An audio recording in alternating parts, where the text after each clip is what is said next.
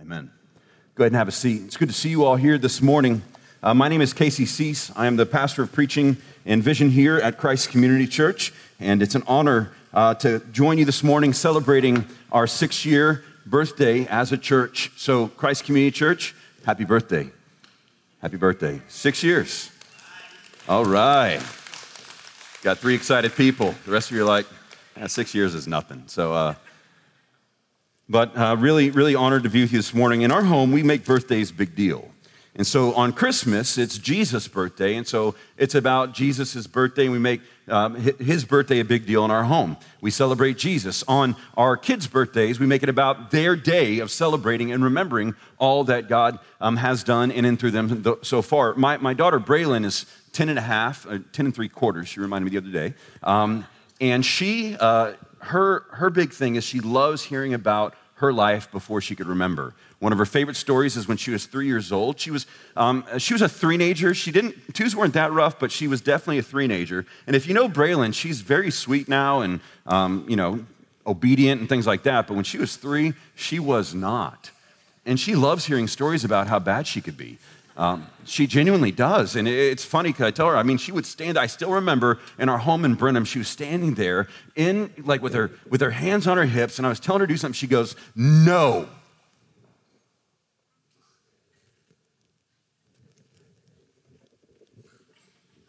Time out, you're three. You don't say no. No. And, and I tell her that story, and I tell her how um, the discipline worked momentarily. Um, but she eventually learned that she doesn't say no to mommy or daddy. Uh, but now she's just become quite the negotiator instead. So I'm hearing you say I need to go to my room and clean it. Do you mean after this next episode on Netflix or prior to? What if I clean that and my bathroom after? Right, she'll, she'll, negotiate. But she loves, she loves hearing her narrative leading up to that point, even though she doesn't remember all of it. Um, there was a time also when she was three years old that she got very curious. We lived in a house that was built in 1936 while we were in Brenham, had one of those uh, in the wall ironing boards, and the iron was right there, right at her height level. And she came up to it and looked at me and puts her finger up. I was like, Do not touch it. She goes, Shh. and then she looks at me like I betrayed her. She's like, like it, it was so painful that just noise would not emote from her mouth. And so she's like, like, you traitor. And I'm like, you touched it. And she's like, Yeah, I, I, she stays away from the iron now. But she loves hearing stories about where she was, even though she can't remember all the details. And so, for some of you today, this may be the first day that you become a part of the story at Christ Community Church, or maybe you've been here since the very beginning. Uh, today, we're, we're baptizing several kiddos who have come of age and placed their hope in Jesus Christ.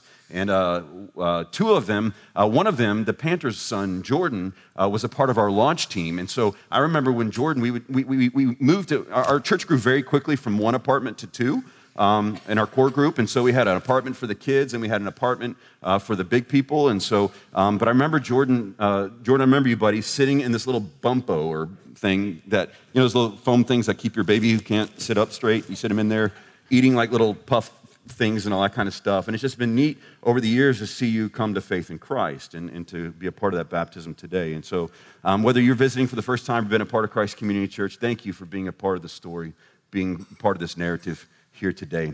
If you have your Bibles, I want to begin before Christ Community Church. So we'll talk about where we began. Go with me to Genesis 1 1. Just kidding. Uh, we're not going to go that far back. In the beginning, God, right? Um, but go with me to Acts chapter 2. Acts chapter 2. God did create all things. He created man and woman to live in joyful obedience and relationship with Himself. Because of sin, they fell and separated themselves from God. And then God, through the law and through the prophecies, made ways for them to become reconnected with Him, culminating in the life and the death and the resurrection of King Jesus. And through that, then we continue the gospel narrative until Jesus comes again to rescue His own and to make all things new. And so the gospel, when we talk about the gospel, is, is, is the whole scriptures teach of the good news of Jesus Christ. And so today we're going to pick up learning about kind of the idea of where did church planting and the church starting come from, and, and how are we a part of that story, and how are you a part of that story? The main thing I want us to remember and rejoice in and celebrate today isn't that, oh my gosh, it's six years and we're not dead yet. That's not what I want us to take away. What I want to take away today is that God is faithful to keep his promises to the bride of Christ. That's our only hope. The bride of Christ means the church, the gathering of God's people who've been saved through life, death, and resurrection of Jesus, and by putting their faith and hope and trust in Him. And so we're talking today that God is faithful to His gathering of people. And we want to see that in Acts chapter 2, and, and it's going to be beautiful. Next week, we're going to talk about hope restored on Easter, and so I hope you'll come back with us. But we're going to talk about how uh, this guy, Peter, who was the right hand man of Jesus, betrayed Jesus, denied Jesus. Jesus was killed, he rose from the dead, and then Jesus, after he came back, uh, back to life, went and found Peter, restored Peter. And a beautiful story takes place. Acts 1, Jesus commissions them, he ascends to be at the right hand of the Father, and then he goes and the, they wait, and the Holy Spirit comes upon the apostles and Peter, and they begin speaking in various languages and then go out and begin declaring the good news of the gospel. And so in Acts chapter 2, we see Peter giving the narrative of God's promises and his prophecies. And then he gets to the culminating point where he says, And this Jesus Christ, in whom you crucified, his own people, is both Christ and Lord. And pick up with me in verse 37. Now, when they heard this, they were cut to the heart and said to Peter and the rest of the apostles, Brothers, what shall we do? They were cut to the heart. Notice they weren't reasoned with, and they're like, mm, I'll buy into that. That sounds better than hell. It didn't happen that way. There was something that took place where what was once foolish and blasphemy became joyful, good, and convicting. It pierced them to the heart. They realized that there's a holy, magnificent God and that this God would have been right to bring punishment, but rather he sent his son to take our punishment, to be put to death, to be buried, to rise again, and then through that resurrection power to give you and I the great opportunity to be forgiven by God and accepted by God. And so they heard this truth and they were revealed, they were exposed. It cut to the heart. What shall we do? Have you had that moment in your life yet where you realize there is a magnificent God and that you've lived in rebellion against Him? But then you've been overwhelmed of His generosity and kindness by giving His own Son Jesus? And get to that desperation of, like, my life is broken. What shall we do? And Peter said to them, Repent and be baptized, baptizo, immersed, every one of you, in the name of Jesus Christ for the forgiveness of your sins, and you will receive the gift of the Holy Spirit. And so he's telling them, repent, change your thinking, change your direction. Christ is not a blasphemer, he is the King. Turn your affections and your hope towards him and on him. Be forgiven of your sins, walk in obedience in baptism. And then the gift that was promised by Jesus when he told his disciples he was going to go to the right hand of the Father and he must, so that he might send this gift, his Spirit, the Spirit of God the Holy Spirit would come.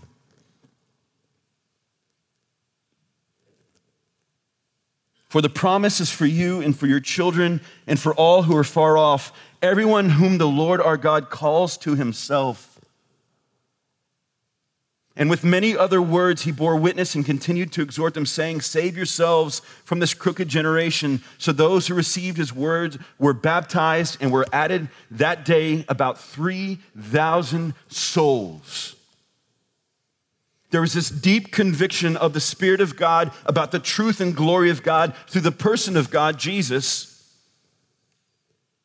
Thousands that day turned from their sin, placed their hope and trust in Jesus by the power of God.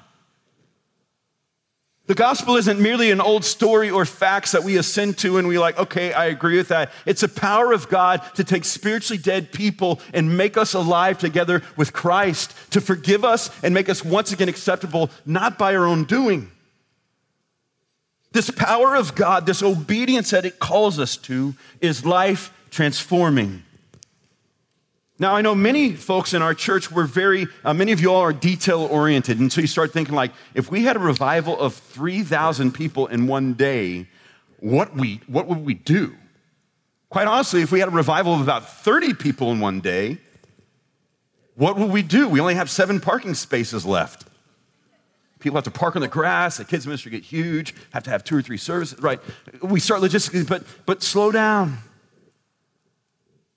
God is faithful to keep his promises to his bride. He is faithful, and so he is faithfully moving and working. We've got to understand that church planting isn't us just saying, hey, I've got my opinions, I want to do my own thing, start my own nonprofit business, and go hope for the best. Church planting happens as a result of the gospel being planted. That's why each week we come here, we proclaim the good news of Jesus Christ. You land us anywhere in this text, and we will point you back to the cross of Jesus. That is our only hope. The resurrection of Christ is our only hope. Some of you are nodding in agreement. I'll take that as a Baptist amen. Occasionally we get a grunt. Mm. And so, what was the response? What was the natural overflow? What happened? Verse 42. And they devoted themselves to the apostles' teaching and the fellowship, to the breaking of bread and the prayers. And awe came upon every soul, and many wonders and signs were being done through the apostles. And all who believed were together and had all things in common. And they were selling their possessions and belongings and distributing the proceeds to all as any had need. And day by day, attending the temple together and breaking bread in their homes, they received their food with glad and generous hearts praising God and having favor with all the people. And the Lord added to their number day by day those who were being saved. The overflow of the gospel being planted is a gospel community. I was sitting in my systematic theology class, and my professor made this statement that almost caused an uprising. He says, It is impossible today to have an Acts 2 church. And I'd been involved in church planting for some time, about seven years at the time. And I really thought that there would be people weeping and gnashing of teeth and tearing their clothes because they were hoping for something better for the church. And maybe if we get back to these basics. And so he says it, and we're sitting there. And this is, this is the professor I had who made us print out his 300 pages of notes and would sit for three hours and read it to us. And so I went back in his notes to see where that line was because I was, I was about to start shredding paper. And so all of us were like, wait a minute, time out. He says, it's impossible to have a second Acts 2 church, literally, because that was in the first century Jerusalem, first believers who were being persecuted in many different ways, being isolated from their families. And so the gospel compelled them towards this unity and community. He says, however, we can learn a lot from the result of the gospel in the life of a community that's gathered. The per- persecution we have here is very minimal. If you saw that in Egypt, a Coptic Christian church had an explosion, the last I heard, killed 20 believers today. There are people who are having their uh, being beheaded, that are being tortured, they're being disowned by their families because of their faith in Jesus. But if you take the gospel and it takes root, then all of a sudden we see this gathering of God's people with a shift of focus. It's less about, it doesn't say here, and none of them ever felt lonely and they always felt connected and they had all their felt needs met and everything else. There were felt needs being met, but it was an overflow of gratitude for what God had accomplished and what God was doing. Worship isn't an obligation we come to give, worship is an overflow and expression of who He is. We come to worship him because he is worth it and valuable and good and true and faithful. And so, the gathering of God's people who come together because of the gospel of Jesus do so in gratitude to what God has accomplished. We see in this passage that these folks gathered together with this devotion. They were devoted first to Christ. They came and gathered around the teaching, and at the time, the word they were learning was the Old Testament, what we call now the Old Testament. They were gathering around that word and probably some oral tradition about the teachings of Jesus, gathering and, and learning from the apostles what Jesus had done and who he is. Their life together had a commitment that wasn't just to each other. See, the challenge, like I said um, earlier this year, last year at Christ Community Church was the year of community. And the danger of biblical community, once it's realized, if it's truly biblical, it'll be inwardly cultivating and then outwardly focused. The challenge I think we find in our culture is we get together with the same group of people, we struggle together, we congratulate each other, but we never see anybody come to faith through us mobilized together. And so we came out of the year of community now into the year of mission. While there are many churches in our area, if everybody in our area wanted to find a church in our area to go to on a Sunday morning, there would not be nearly enough space. Over the couple next years, there's expected in a five mile radius to be nearly 120,000 people. There are currently around 90 to 100,000 people, almost 30% of whom say they do not have any formal religious affiliation. So while we might assume here in the South that people know Jesus because they live in the South, many people do not. And then there are many more people who go to church because that's what they believe makes them right with God, but they don't have a love relationship with God through Jesus. And so the gathering together is one, not just cheesily coming together and saying, acting fake and being like, well, glory to God, things are good, but rather coming together and struggling together, worshiping together, encouraging each other, spurring each other on towards what we see God moving towards and doing. There's this devotion that it overflows from. Listen, I say this to you all the time. Your time in the Word, your time in prayer is not just for you. It's fuel for worship and obedience and service. It's for you to gain and be near the Lord so that you can have something to bring to your family and to your community and to your church family and to those who are far off. So, this devotion came also with a sense of, oh, this is awesome. That's why I like celebrating people's stories, hearing how broken and far off people were dead in sin, and then Jesus came in, and boom, they came to life. And through this life transformation, I'm in awe of God's faithfulness. I look at you here today and I'm in awe of what God has done in six years. I look at those of you who I know who have come to faith, who we've baptized, who have been mobilized. Those of you that have called me and said, okay, I'm trying to reach my neighbor over here. How do I talk about this? Or, hey, we've started our second Bible study in our neighborhood, and then we're having problems with this girl over here, and she's like mouthy and all that. And we, you know, I coach you through. I mean, there's a beautiful movement of God happening in our midst that I think if we don't center ourselves around the hope we have in the gospel and the encouragement of the saints, we miss it. We start asking gospelist questions like, well, what's in it for me? And what's in it for my kids? And what I don't feel, look, listen to me. We have not arrived with our children's ministry. We are diligently working towards it and on it. 36% of our weekly attendance are children. That only counts up to fifth grade. With intentional churches, the consulting group we've worked with, they say that is the highest we've seen in this nation, percentage wise. They say if you're 25% or so, you're a healthy, growing church. They say you're 36%. They say quit preaching Song of Solomon. Give your people other options of stuff to do. We're blessed. Our quivers are full. I mean, literally, when we started the church, there was four children. Beth Pander was our first children's coordinator. She had a sweet gig. She killed it. She was awesome, but I mean, it was like getting volunteers was easy, supplies were cheap, a box of diapers, and then we tell them bring your own. Right? Over 100 children each week hear the gospel, four of whom are getting baptized today. Our children's ministry is one of our most opportune places for an unreached people group.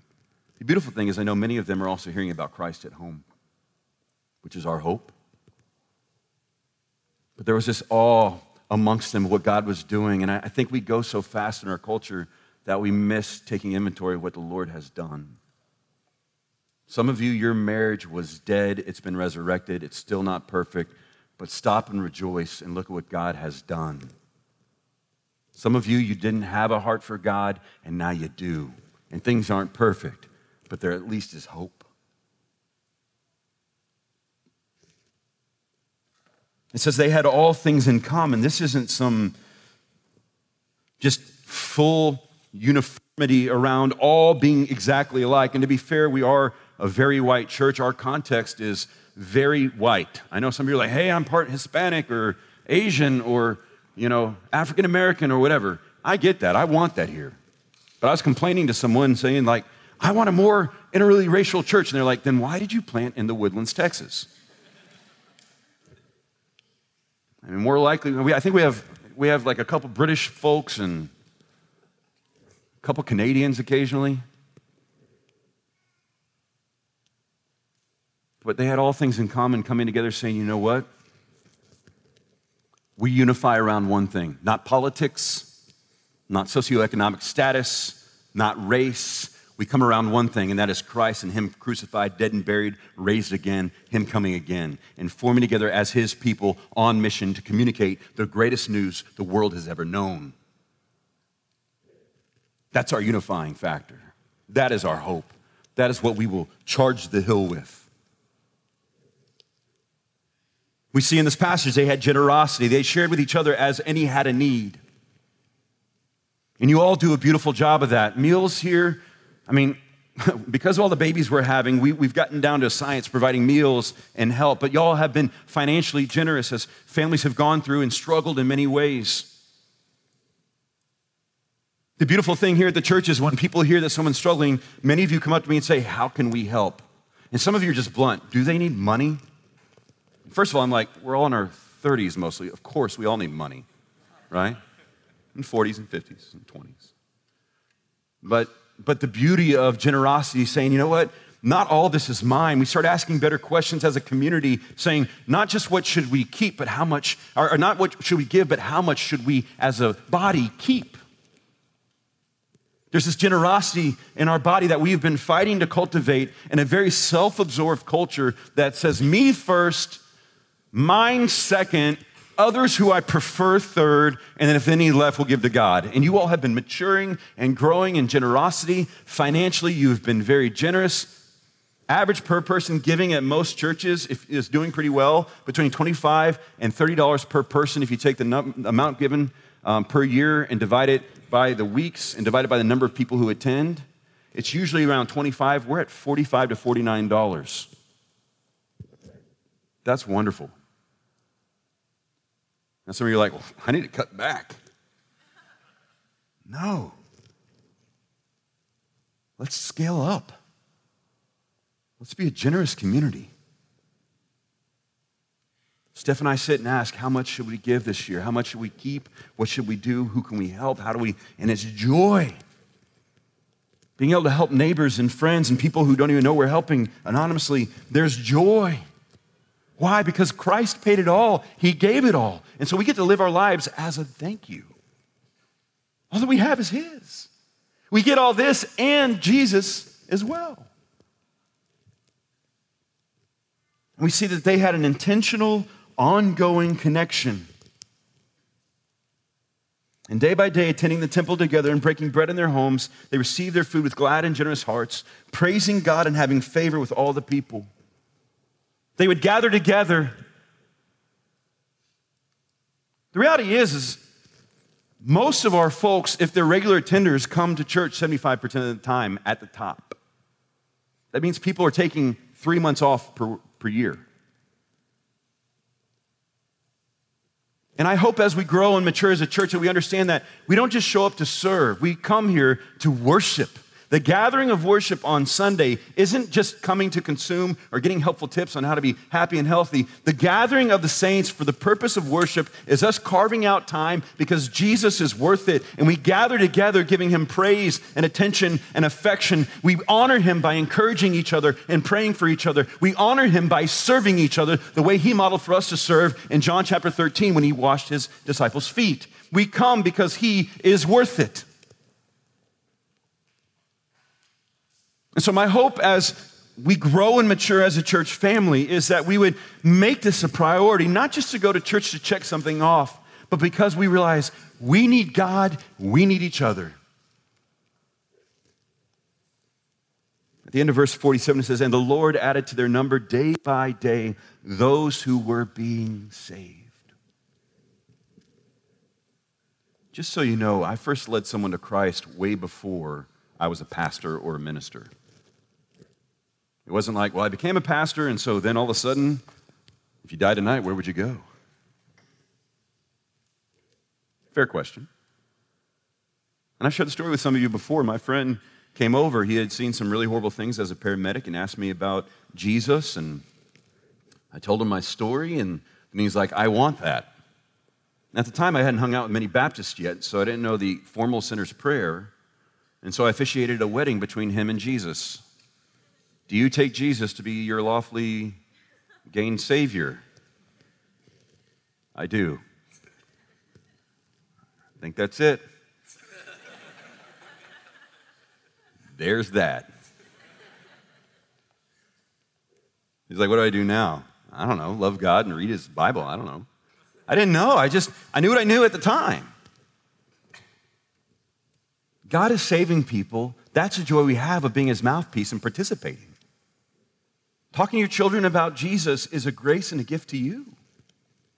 Talking to your neighbor, to your friend, your coworkers, to family members. Beginning to engage in that, and the Lord is adding to our numbers, and the Lord is adding to our numbers. My hope for Christ Community Church, now that we have a critical mass and a core of believers who are on mission together and growing in maturity to be able to live out that mission, my hope for us, Christ Community Church, is that in the next year we will grow by 25%, and that 25% will be new people to faith. Not people who transfer from other churches that they're displeased with or anything else. And look, if you transferred here because of that or whatever, I just encourage you to settle well with your other church. But my, my heart when we planted Christ Community Church wasn't to come gather all the other people from all the other churches to feel good about ourselves and have money and people. My heart was to come here to plant the gospel and to see lives transformed. So, in this passage, we can see that the gospel transformation is the foundation and hope of every Christian church.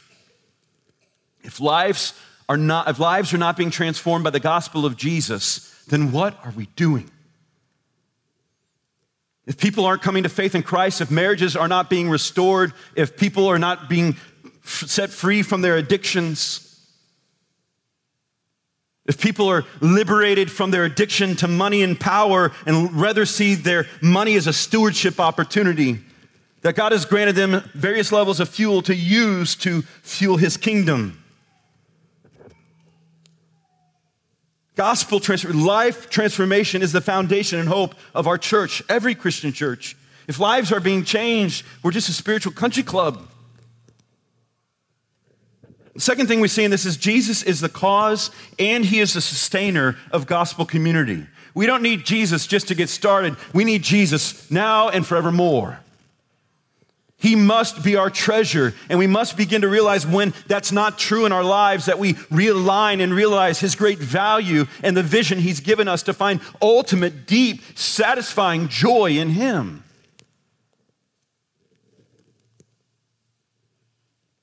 If He made you, then He knows you best. He knows you in your loneliness. He knows you in your celebration. He knows you in your disappointment. He knows you in your grief. And if you are a child of God and a follower of Jesus Christ, then Romans 8:28 is true for you. For God uses all things for good for those who love him and who are called according to his purpose the negative things that happen in our lives, God is in the business of redeeming, restoring, and using for His glory and for your joy.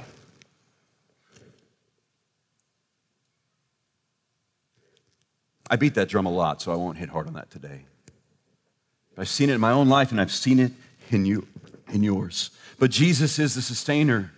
Look, here's what I know is when people have disconnected from community, there's all, often a, a parallel disconnection from their daily walk with the Lord.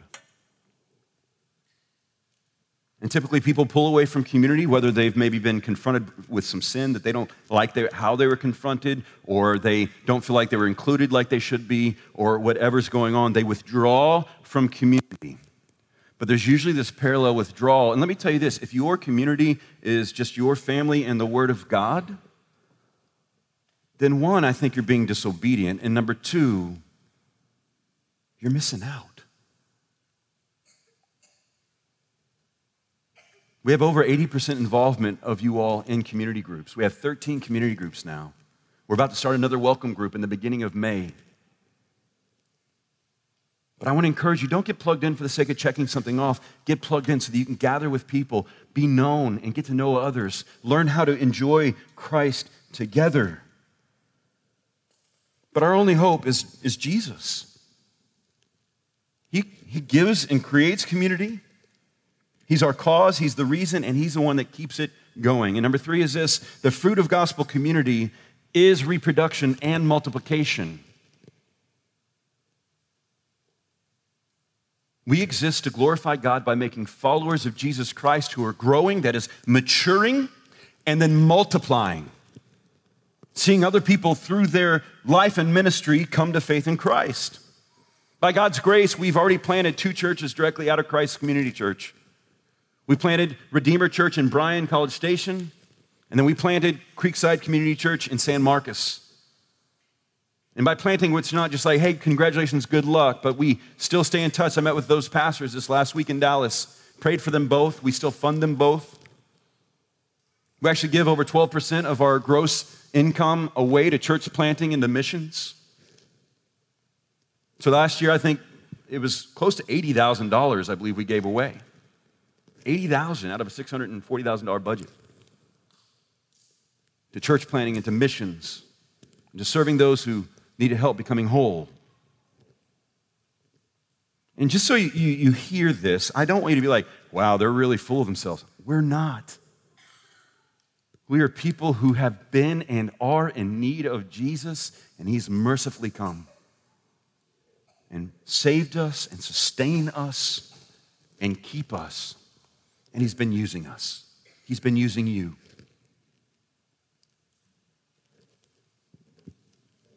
Those of you who don't know my testimony, I, I didn't grow up in the church. My father, uh, I, I, shared this a few weeks ago, my father was raised, and then uh, their version of baptism is called mikvah, became Jewish, and then bar mitzvah. So he became a full Jew through conversion because his mom wasn't Jewish. So, um, and when I was six years old, my friend Mikey Davis, his parents invited us to go to First Baptist of Houston. It's now called Houston's First Baptist or Houston's First. But we went to First Baptist Church of Houston. Craziest thing happened. They gave this six year old dyslexic kid, me, a King James version of the Bible. Mean. And then my father heard a man speak that day that my father was a Messianic Jew, meaning the man was Jewish, but he believed Jesus is Messiah. And so my father said, I think that's what's been missing. And so my friend Baylor, well, he wasn't really my friend. He actually terrorized me on my baseball team, but that's a different testimony and story. But his dad was a former professional baseball player, and invited us to their church closer to our home called Western Meadows Christian Church. And so we accepted that invitation. And the pastor there, Pastor Wayne, took my father under his wing, led him to the Lord, baptized him, my mom, and my sister. And then there was church stuff happened there, and we got busy with life. And then eventually, some friends invited us to Sugarland First United Methodist Church, where I went when I was young, was confirmed, didn't know God. After my crash when I was 17, um, the pastor, the new pastor there, came to see me. I started attending church there. I tried being religious, which means I was doing a lot of stuff for God, trying to be good and nice, and I wasn't, I was never good enough or nice enough. And so God helped me realize at the age of 17, with a guest preacher there out of John chapter 5, that I was not well, that I was broken because of my sin. And the preacher asked, like Jesus did to the man who was paralyzed, Do you want to be well? And my soul cried out, Yes. And Jesus saved me. After serving there, becoming the youth minister eventually, uh, I served there until 2002, which we were then in, we left. I started speaking full time, and we were invited to a church plant called Crossbridge Community Church, which was a church plant out of Sugar Creek Baptist Church.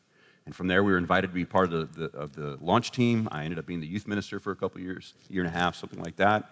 And then eventually, they sent us out to plant because we were invited by our friends the Hydes to go plant Christ Church in Brenham, which is now called Redeemer Church in Brenham.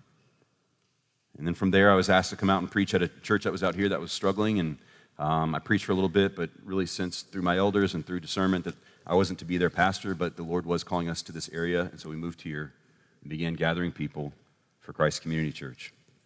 So we gathered our first group of people and had our first formal meeting in January 2010. How many of you were at that first informational meeting over at the La Quinta? Zero of you. Literally zero. Stephanie, you were. So shout out to our first church member, Stephanie Cease. Yeah? she had no choice. Um, she had the big ring on, so, well, it was a very small ring at the time, but uh, yeah, she was our first church member. She gave good feedback, sometimes hard on the pastor, but uh, no, she's been a, a joy and a help and a balance because uh, I'll go 90 to nothing, and she's a wonderful help uh, through that. So our first core group started putting two to two together. We were like, we're going to launch in fall of 2010, and uh, they were like, who's going to set up and tear down? I was like, us. And to be fair, they had just come out of a church plant that had not gone so well, and so the majority of them felt called to go to another Acts 29 church in the area.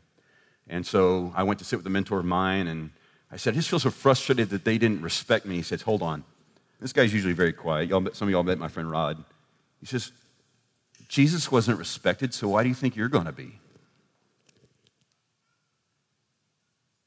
That was my favorite. And then he sent a check the next week to help support the church and keep us going and said, Keep going. And so he started gathering, and all of a sudden, Robert Panner, who had told me no, uh, when I tried to ask him to be a part of the church, he's like, now we're going to this other church, and I'm not into stealing sheep. So I was like, okay.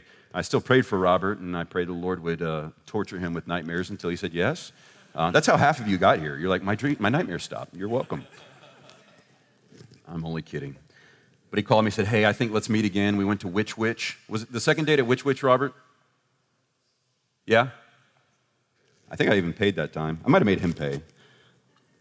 And he's like, I think we want to come and be a part of this. And so we got a family, and then we started getting some other families. And our friends, the McNairs, moved down from Houston, and we started gathering in our apartment again and building momentum. And so um, August 2010 was like a low point. Uh, September, October, things started coming together. Um, I remember my friend Josh Owen, who now has gone to plant over in San Marcos, whom um, I knew since before he knew Christ when he was 12 and discipled him when he came to faith, uh, and now has gone to plant a church. Um, uh, he came and I remember him walking through the apartment door uh, when I begged him to come be a part of our launch team. Um, I remember Stephanie started crying when Josh and Kelly walked through the door. I don't even know if you even really met Kelly. We saw her at the wedding, but, but Josh and Kelly walked through the door, and Steph just started crying because someone that knew us wanted to be there to support us.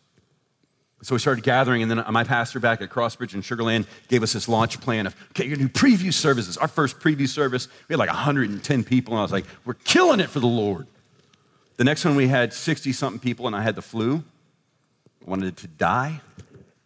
In March, we had one, and then we launched on April 3rd, 2011, with 75 people. That's a, that's a good core. And then we dropped next week to 32, and thus it began. Now, mind you, in 2009, I, the, the, the, point where God began calling me to plant a church, I was speaking at an event with multiple thousands of people, big name artists, and I was there, and just my soul was like, this is fine, but I think God's calling me to invest in a place, in a people, to plant the gospel, make disciples, to see pagans become church planters. And He moved us here, and thus we launched. And with all that, friends, here's our narrative and our story today, and you are a part of it. We've gone after property and then had the door closed on us. We've tried things that have failed. We've done things that, by God's grace, have succeeded. But all along, the faithfulness of our God has been with us. That we are a people who've been redeemed by the life, death, and resurrection of Jesus Christ. We are people who have been sealed and filled with God's Holy Spirit. We are people who have been called out of darkness into a marvelous light. We are gathering as a people who exist to glorify God, meaning to show God, to reflect who God is by making followers of Jesus Christ who are growing and multiplying. And you are a part of that. Even if you're stopping by just for a bit or you're visiting one time, you are a part of the story. And so I want to say, as the lead pastor, thank you. Thank you for your faithfulness, for your patience. Thank you for your feedback and your service. Thank you for bearing with frustrations and endeavoring to work through issues. Thank you for gathering with people that may not be just like you, but bearing with each other in love. Thank you to my older friends who I literally begged when we first started getting older people to come, please just stay. The chairs aren't comfortable, the music's loud, the light is dim. Please just stay, and you have. Thank you that we might actually begin to live in Titus 2, where the older women are investing in the younger women, and older men in the younger men. And if not, younger guys, younger ladies, let's be those crazy old people one day. That's why I tell people, it's like, they're like, I, I turned 40 in a, a, little over a year from now. Oh my gosh, you said, I'm like, no, I'm thrilled. People will start kind of taking me seriously. Something happens when you're 40 in the ministry.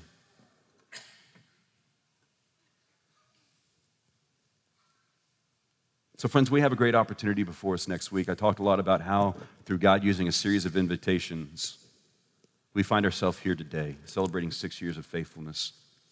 You've had this on your invite card. Even you introverts, I'm just asking you for one. And some of you have just kind of left them in HEB, you know, shopping carts and stuff. Maybe go leave them in the beer aisle or somewhere. But the person at Starbucks, the neighbor you have, the friend, people are far more likely to attend a church on Easter than they are any other time of the year, followed by Christmas. Invite people to come. We're having two services, 9 o'clock and 11 o'clock next week.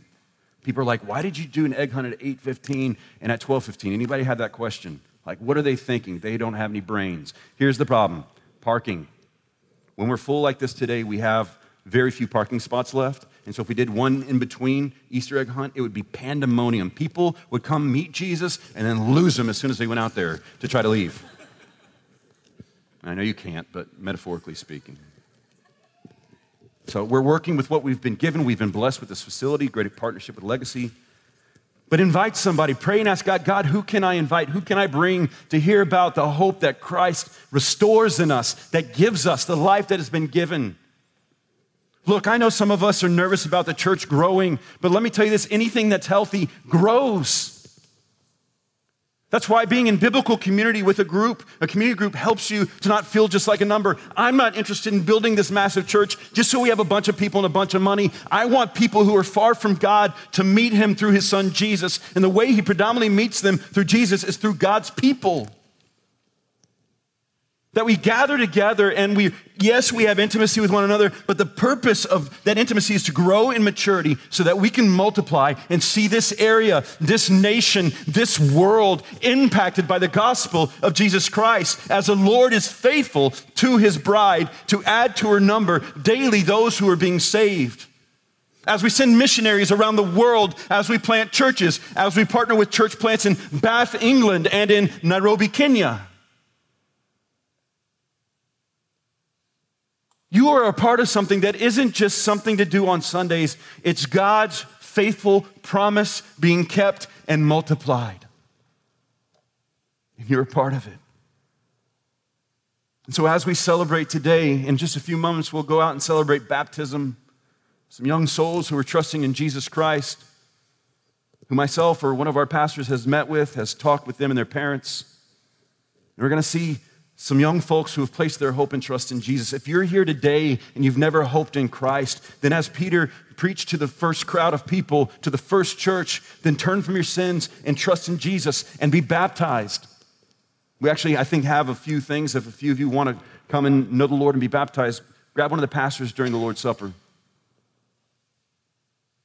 We believe that God is on the move. He is saving people, and we want to be a part of what He's doing, and I want you to enjoy it as well. The beautiful thing is that God is faithful to keep his promises to the bride of Christ, his church. So as we celebrate six years today, we celebrate him. Let's pray.